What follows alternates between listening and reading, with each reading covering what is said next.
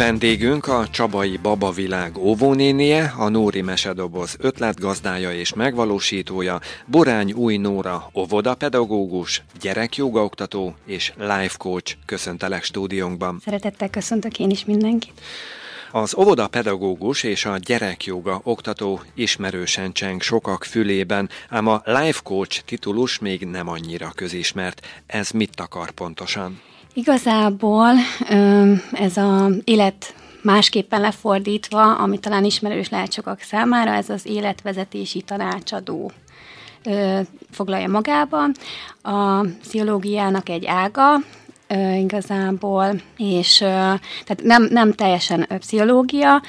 Itt, hogyha eljön hozzánk egy kliens, akkor mi nem tanácsolunk, tehát ö, az se teljesen igaz rá, hogy, hogy tanácsadó, mert mi kérdezünk kérdezéstechnika segítségével, és igazából mindenképpen benne van a, az őszinte saját válasza magában, és így tudunk mi segíteni az adott embernek. Hogyan csöppentél bele a babák világába? Már felnőttként tudatosan, vagy ezzel ellentétben ki sem jöttél, vagy ki sem nőttél belőle? Az utóbbi. Én már kislányként is mindig karácsonyra, szülinapra babát kértem, babáztam, és a családbarát ismerősök gyerekeit is mindig pesztráltam, emelgettem, mindig úgy kellett rászólni, hogy most már tedd le, ne emelges, mert megfájdul a hátad, tehát én nagyon szerettem már kislányként is babázni, és innen indult ez az egész, és nem volt kérdés, mikor ugye érettségiztem, hogy utána merre indulok, három opció volt, a szülésznő, védőnő és az óvodapedagógus, és az óvodapedagógus maradt. Így indult el az utam ne felé, a hivatás felé. Nem bántad meg? Hát egyáltalán nekem ez hivatás, ahogy az előbb is említettem, én nagyon imádom a gyerekeket, én, tehát hogy is mondjam, nekem ez nem is munka, hanem inkább hobbi. Tehát van, hogy hogy azon kapom magam este 11-kor, hogy még mindig azon gondolkozom, hogy milyen feladatokat csinálnak a gyerekeknek, vagy hogy másnap jogán mit fogok mesélni nekik. A férjem mondta, hogy a munkahelyén szó volt arról, hogy, hogy mindenkinek van valami nünükéje, így fogalmaztak, és mikor hazajött, akkor ugye ezt elmesélte, és mondta, hogy én már tudom, hogy neked mi a nünükéd, és kezdem, hogy na, de jó neked, mondom, és mi az én nünükém, és azt mondta, hogy ez a feladatkészítés a gyerekeknek, ez a kreatívoskodás, mert hogy én szabadidőmben is körülbelül ezeket szoktam csinálni. Mi az a Nóri mesedoboz, és mi a története? Hogyan kezdődött? A Nóri mesedoboz az a karantén alatt jött létre. Ugye amikor mindenki otthon maradt, akkor kitaláltam, hogy, vagy hát a férjem dobta fel az ötletet. Sokáig így óckodtam tőle, mert én hát kamera előtt nem nagyon szerepeltem az előtt, és tehát én, én úgy, úgy szeretek, hogy, hogy ott vagyok a jelenben, ott ugye az, érzem a gyerekek energiáit, ők éreznek engem, és ugye ez nem valósulhatott meg a karantén alatt, és a férjem ezt, ezt az ötletet kitalálta, és ahogy említettem, óckodtam tőle, de aztán úgy voltam vele, hogy próba szerencse, miért nem, ha tudok tényleg segíteni a szülőknek, hogy a karantén alatt lefoglaljam a gyerekeket, ugye, mert azért hosszasan együtt töltötték az idejüket az alatt, az időszak alatt, és ekkor hoztam létre a Nóri Mesedoboz oldalt, ahol báboztam a gyerekeknek, kézműveskedtem velük, igyekeztem úgy felvenni a videókat, mint hogyha azt éreznék, hogy én is ott vagyok velük. Énekeltem, mondókáztam, mesét mondtam, és így, így kezdődött az útja a Nóri Mesedoboznak. Most meg már brandé vált, mondhatom így. Van egy kínai közmondás, ami a te mottód is. Ez úgy szól, hogy egy gyermek élete olyan, mint egy papírlap, melyen minden arra járó nyomot hagy. Ezt hogyan kell értelmezni? Igen, ez a kedvenc idézetem. Szerintem a gyermek az olyan, hogy nagyon kell arra figyelni, hogy tényleg, hogy hogyan viselkedünk, hogyan, mit mondunk, milyen példát mutatunk előtte. Mert, mert a, a gyereknek az agya a szivacs, ezt lehet mondani így. De ezt szülőktől hallottam, és ez tényleg így van, hogy, hogy olyat is képesek megjegyezni, amit te nem is emlékszel, hogy mondtál nekik, vagy, vagy például, amikor óvodapedagógus voltam, és ugye volt csoportom, akkor a minden napjainkban ugye tevékenykedtünk, és ö, egyszer csak megláttam a csoportomon önmagamat. Tehát, hogy ugyanúgy ö, fogalmaztak, ugyanúgy ö, beszéltek, ahogy megfogalmazták a mondataikat, és, és ott tudatosult bennem, hogy, hogy igen, nagyon, a felnőtt nagyon tudja formálni a gyermeket, hogy, hogy utána később milyen felnőtté váljon. Úgyhogy ezt, ezt én így értelmezem, hogy, hogy a gy- minden gyermek egy kincs, és nagyon vigyázni kell rájuk.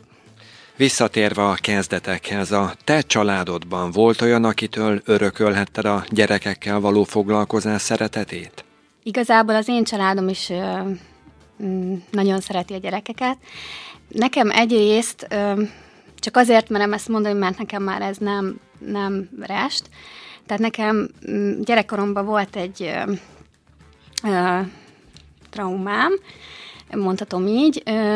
Engem édesapám, nagymamám még neveltek, és uh, utána később lett egy nevelő anyukám is, akinek nagyon hálás vagyok, de szerintem innen uh, érkezett az, hogy, hogy uh, ebből a traumából az egész, de közben meg nagyon imádom, amit csinálok, és tényleg, tényleg uh, azt érzem, hogy én erre születtem, de hogy biztos, hogy ez, ez a trauma is kellett ahhoz, hogy én, én ilyen emberré váljak, és így szeressem a gyerekeket. Ugye te gyermekjogát is tartasz a legkisebbeknek.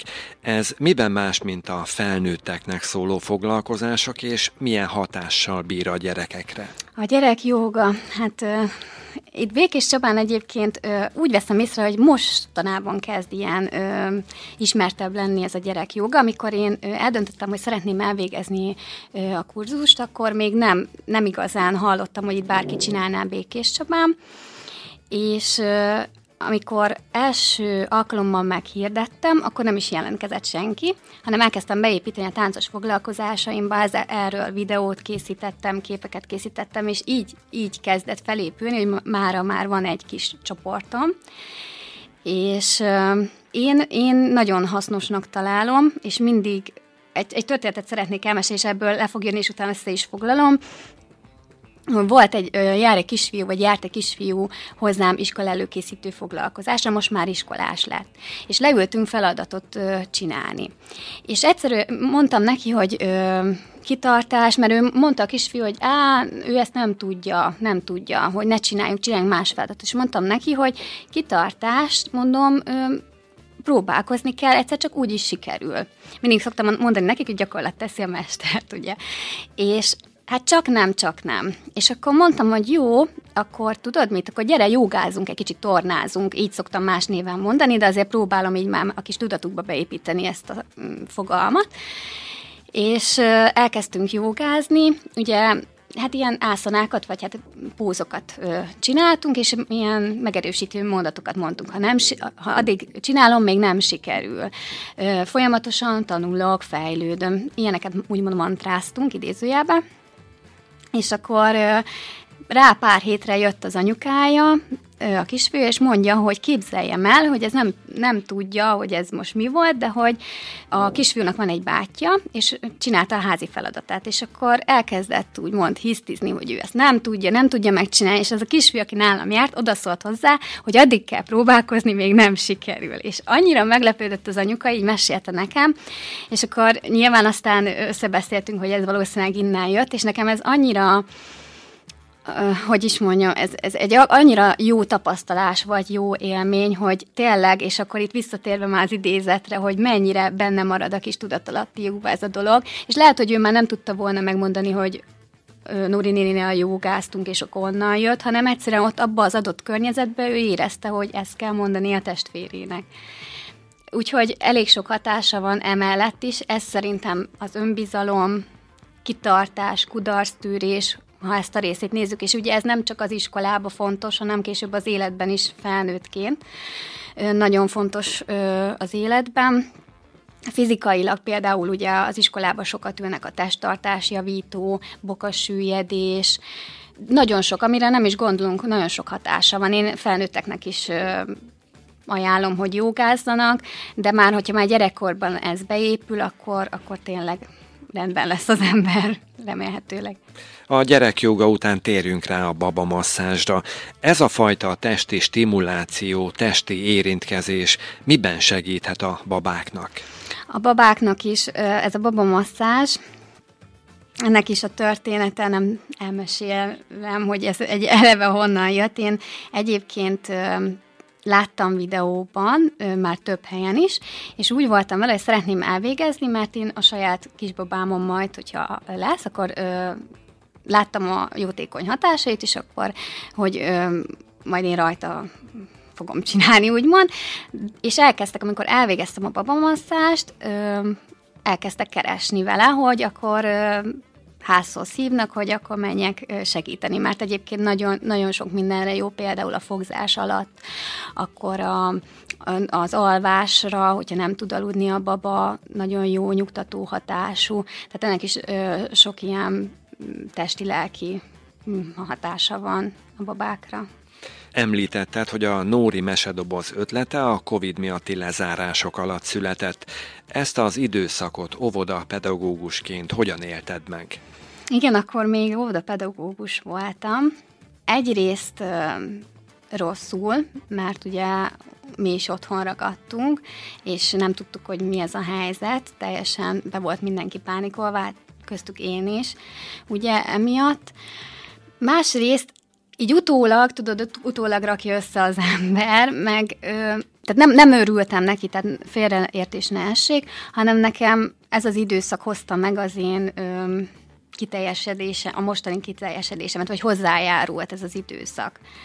Tehát ö, egyébként is én próbálom a negatív dolgokból, próbálom azt megnézni, hogy mit tudok tanulni, vagy, vagy, vagy, vagy miért történik, és így utólag raktam össze ezt a képet, hogy egyrészt nyilván féltettem a családomat, a, a, a férjemet, a körülöttem élőket, vagy hogy mi lesz, nagyon, nagyon letargikus időszak volt mindenki számára, de másrészt pedig ennek az időszaknak igen, köszönhetem ezt a, ezt a dolgot, amit így, így létre, létrejött, vagy létrehoztam. Hogyan látod, miben más ma a gyerekekkel való foglalkozás, mint például egy, kettő vagy három generációval ezelőtt volt? Szerintem nagyban változott. Méghozzá én azt gondolom, hogy emiatt az okos kütyük, hogyha így összegezhetem, az okos kütyük miatt gondolom ezt, illetve nagyon fel van gyorsulva a világ, nagyon sok inger éri a gyerekeket, és ez nagyon meglátszódik a viselkedésükön, figyelmükön, a, a beszéd, még a beszédükön is. Tehát van olyan kisgyerek, hogy nagyon, amúgy szépen beszél, de olyan gyorsan, hogy egyszerűen hadar, és nem lehet érteni. És mondtam, hogy akkor jó, akkor kezdjük újra, és amikor lassan mondja, tehát semmi beszédhiba nincs, de annyira gyorsan beszél, hogy, és én szerintem e, ezeknek az okos kütyüknek, mert ugye azért csak rákérdezek, hogy te használsz telefont, használsz tabletet, és akkor szinte minden kisgyereknek az a válasz, hogy igen. És persze én, én nem gondolom azt, hogy ördögtől való, vagy hogy tényleg mindenki saját maga döntse el, hogy odaadja el neki. Ö, én inkább azt korlátoznám ebben, hogy mennyi időre kapják el a gyerekek ezeket a kütyüket, illetve hogy mit, korlátozni, mit nézhetnek rajta. Szerintem ebben változott ö, így ez a világ. Én nagyon szeretek bábozni, tehát én nagyon fontosnak tartom, és ö, nagyon szeretem is csinálni. Illetve azt vettem észre, hogy a gyerekek is nagyon szeretik, de ebben is például megfordult a világ. Tehát nagyon, nagyon nehezen lehet leültetni, nagyon nehezen lehet hosszú ideig ez, ezekkel a bábokkal lekötni őket, mert ugye már átvette a helyét az animáció, meg sokan egyébként nem is, tehát nyilván óvodából a, a bábszínházba ugye járnak, ismerik, de hogy alapvetően olyan, azt érzem, hogy olyan idegen számukra ez a, ez a bábozás, illetve a, ugyanez a diavetítésnél is. Ugye ott tehát volt olyan kisgyerek, aki megkérdezte, és, és ez, ezáltal nem hibáztatok senkit, csak ez a világra utalva. Volt olyan kisgyerek, aki megkérdezte diavetítésnél, hogy és mikor lesz hang? és akkor nyilván, de persze annak meg örülök, hogy esetleg én taníthattam meg valamire, nyilván ennek is, hogyha a jó oldalát nézzük. Visszatérve a gyermeknevelés változásaira, az, hogy az okos eszközök megjelentek a gyerekek életében is, ezzel párhuzamosan, mintha a gyerekszülő foglalkozások ideje jelentősen lecsökkent volna. Ezt te hogyan látod? Én is így látom. Fú, erről szerintem így egész nap tudnék beszélni, mert uh, itt is azért igyekszem mindkét oldalt nézni. Nekem ugye még nincs gyerekem, és nem is, nem is szeretnék ítélkezni, meg felfele köpködni. Én csak a, amiket látok, vagy tapasztalok, azokat tudom elmondani, hogy a gyerek szempontjából nyilván ö, ez nem jó. De próbálom mindig nézni, és ugye sokat beszélgetek szülőkkel, az ő oldalukat is, hogy ugye egy édesanyjának mennyi, mennyi feladat van a, a vállán, ugye ott van, hogy ő is dolgozik, ugye sokan 8 órában. A gyereket neveli, háztartást visz, de még a külön családjára is figyeljen oda, de azért legyen én ideje, meg ott vannak azért a barátok, tehát hogy nagyon sok minden van egy szülőnek is a vállán, ami miatt lehet, hogy tényleg az, tehát 24 órával egy na, áll egy nap, tehát nem, tehát elhiszem azt, hogy nem nem jut annyi idő, vagy esetleg mindennapi idő ilyenekre. Viszont én azt gondolom, hogy például a gyereknek nagyon sokat számít az is, hogyha a hétvégéből, mondjuk egy szombati nap, minden szombaton kitűznek legalább egy órát, amit csak a kettejüké. Tehát, hogy akkor se a tehát az anyuka se mobilozik, nem főz közbe, nem tereget, stb., hanem az csak a gyerekkel, amit, amit ő szeretne, és, és ráfókuszálva, mert lehet, hogy ez az egy óra annyit jelent a gyereknek, mintha minden nap egy, mit tudom, 15 percet foglalkozott volna az anyuka vele. Annyira megmarad a gyermekben.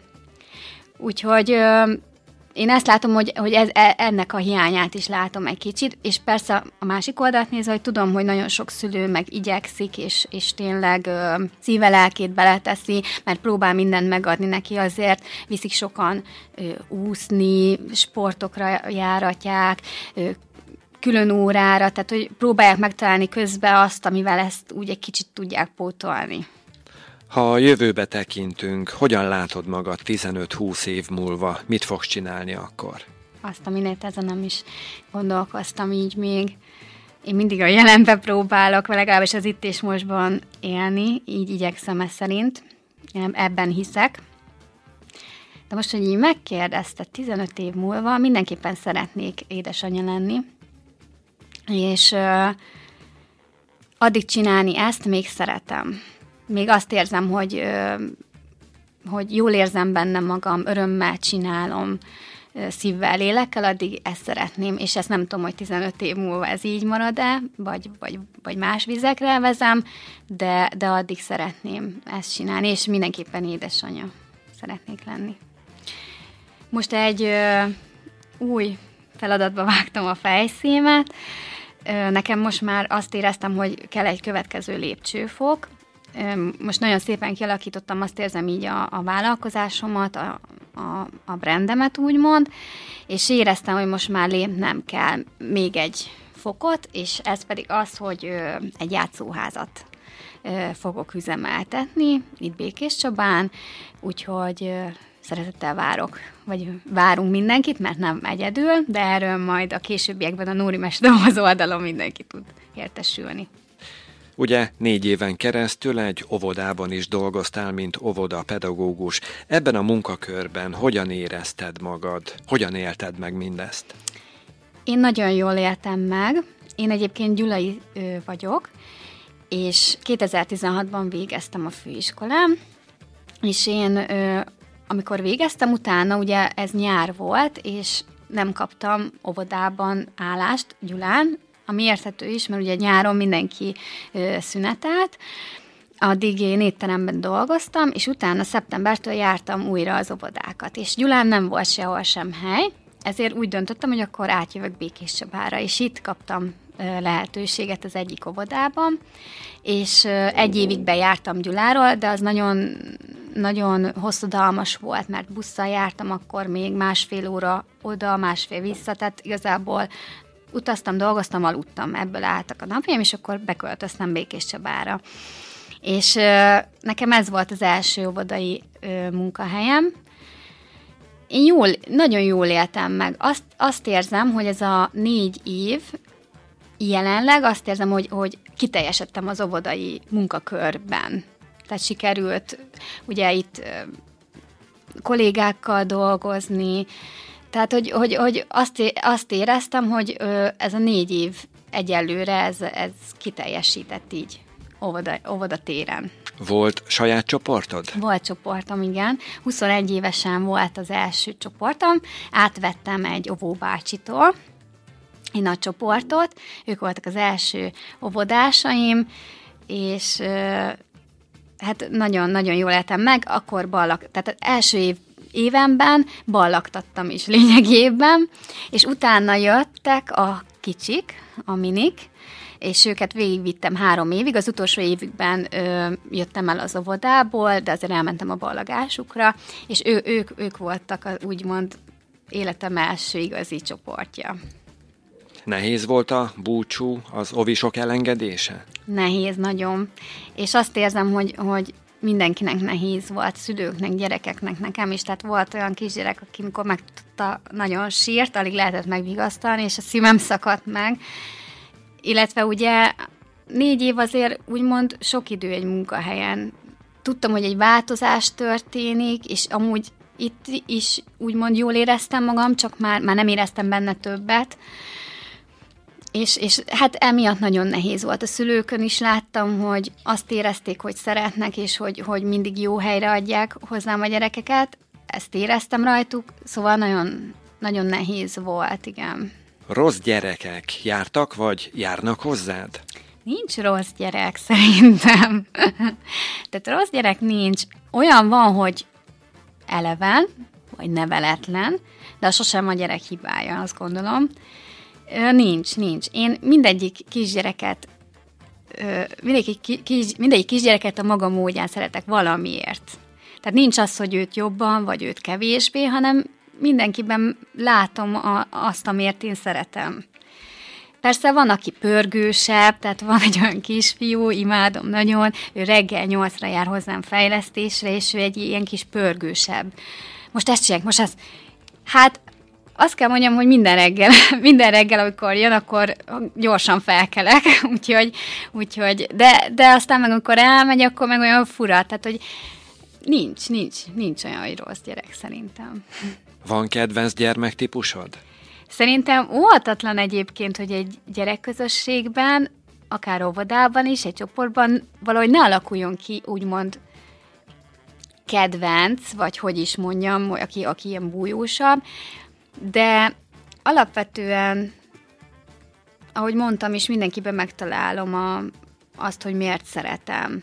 Persze vannak, akik bújósabbak, nyilván az olyan jól esik a lelkemnek, és úgy, úgy, úgy, úgy szeretem, hogyha bújnak, de úgy kedvenc, kedvenc típusom így nincs.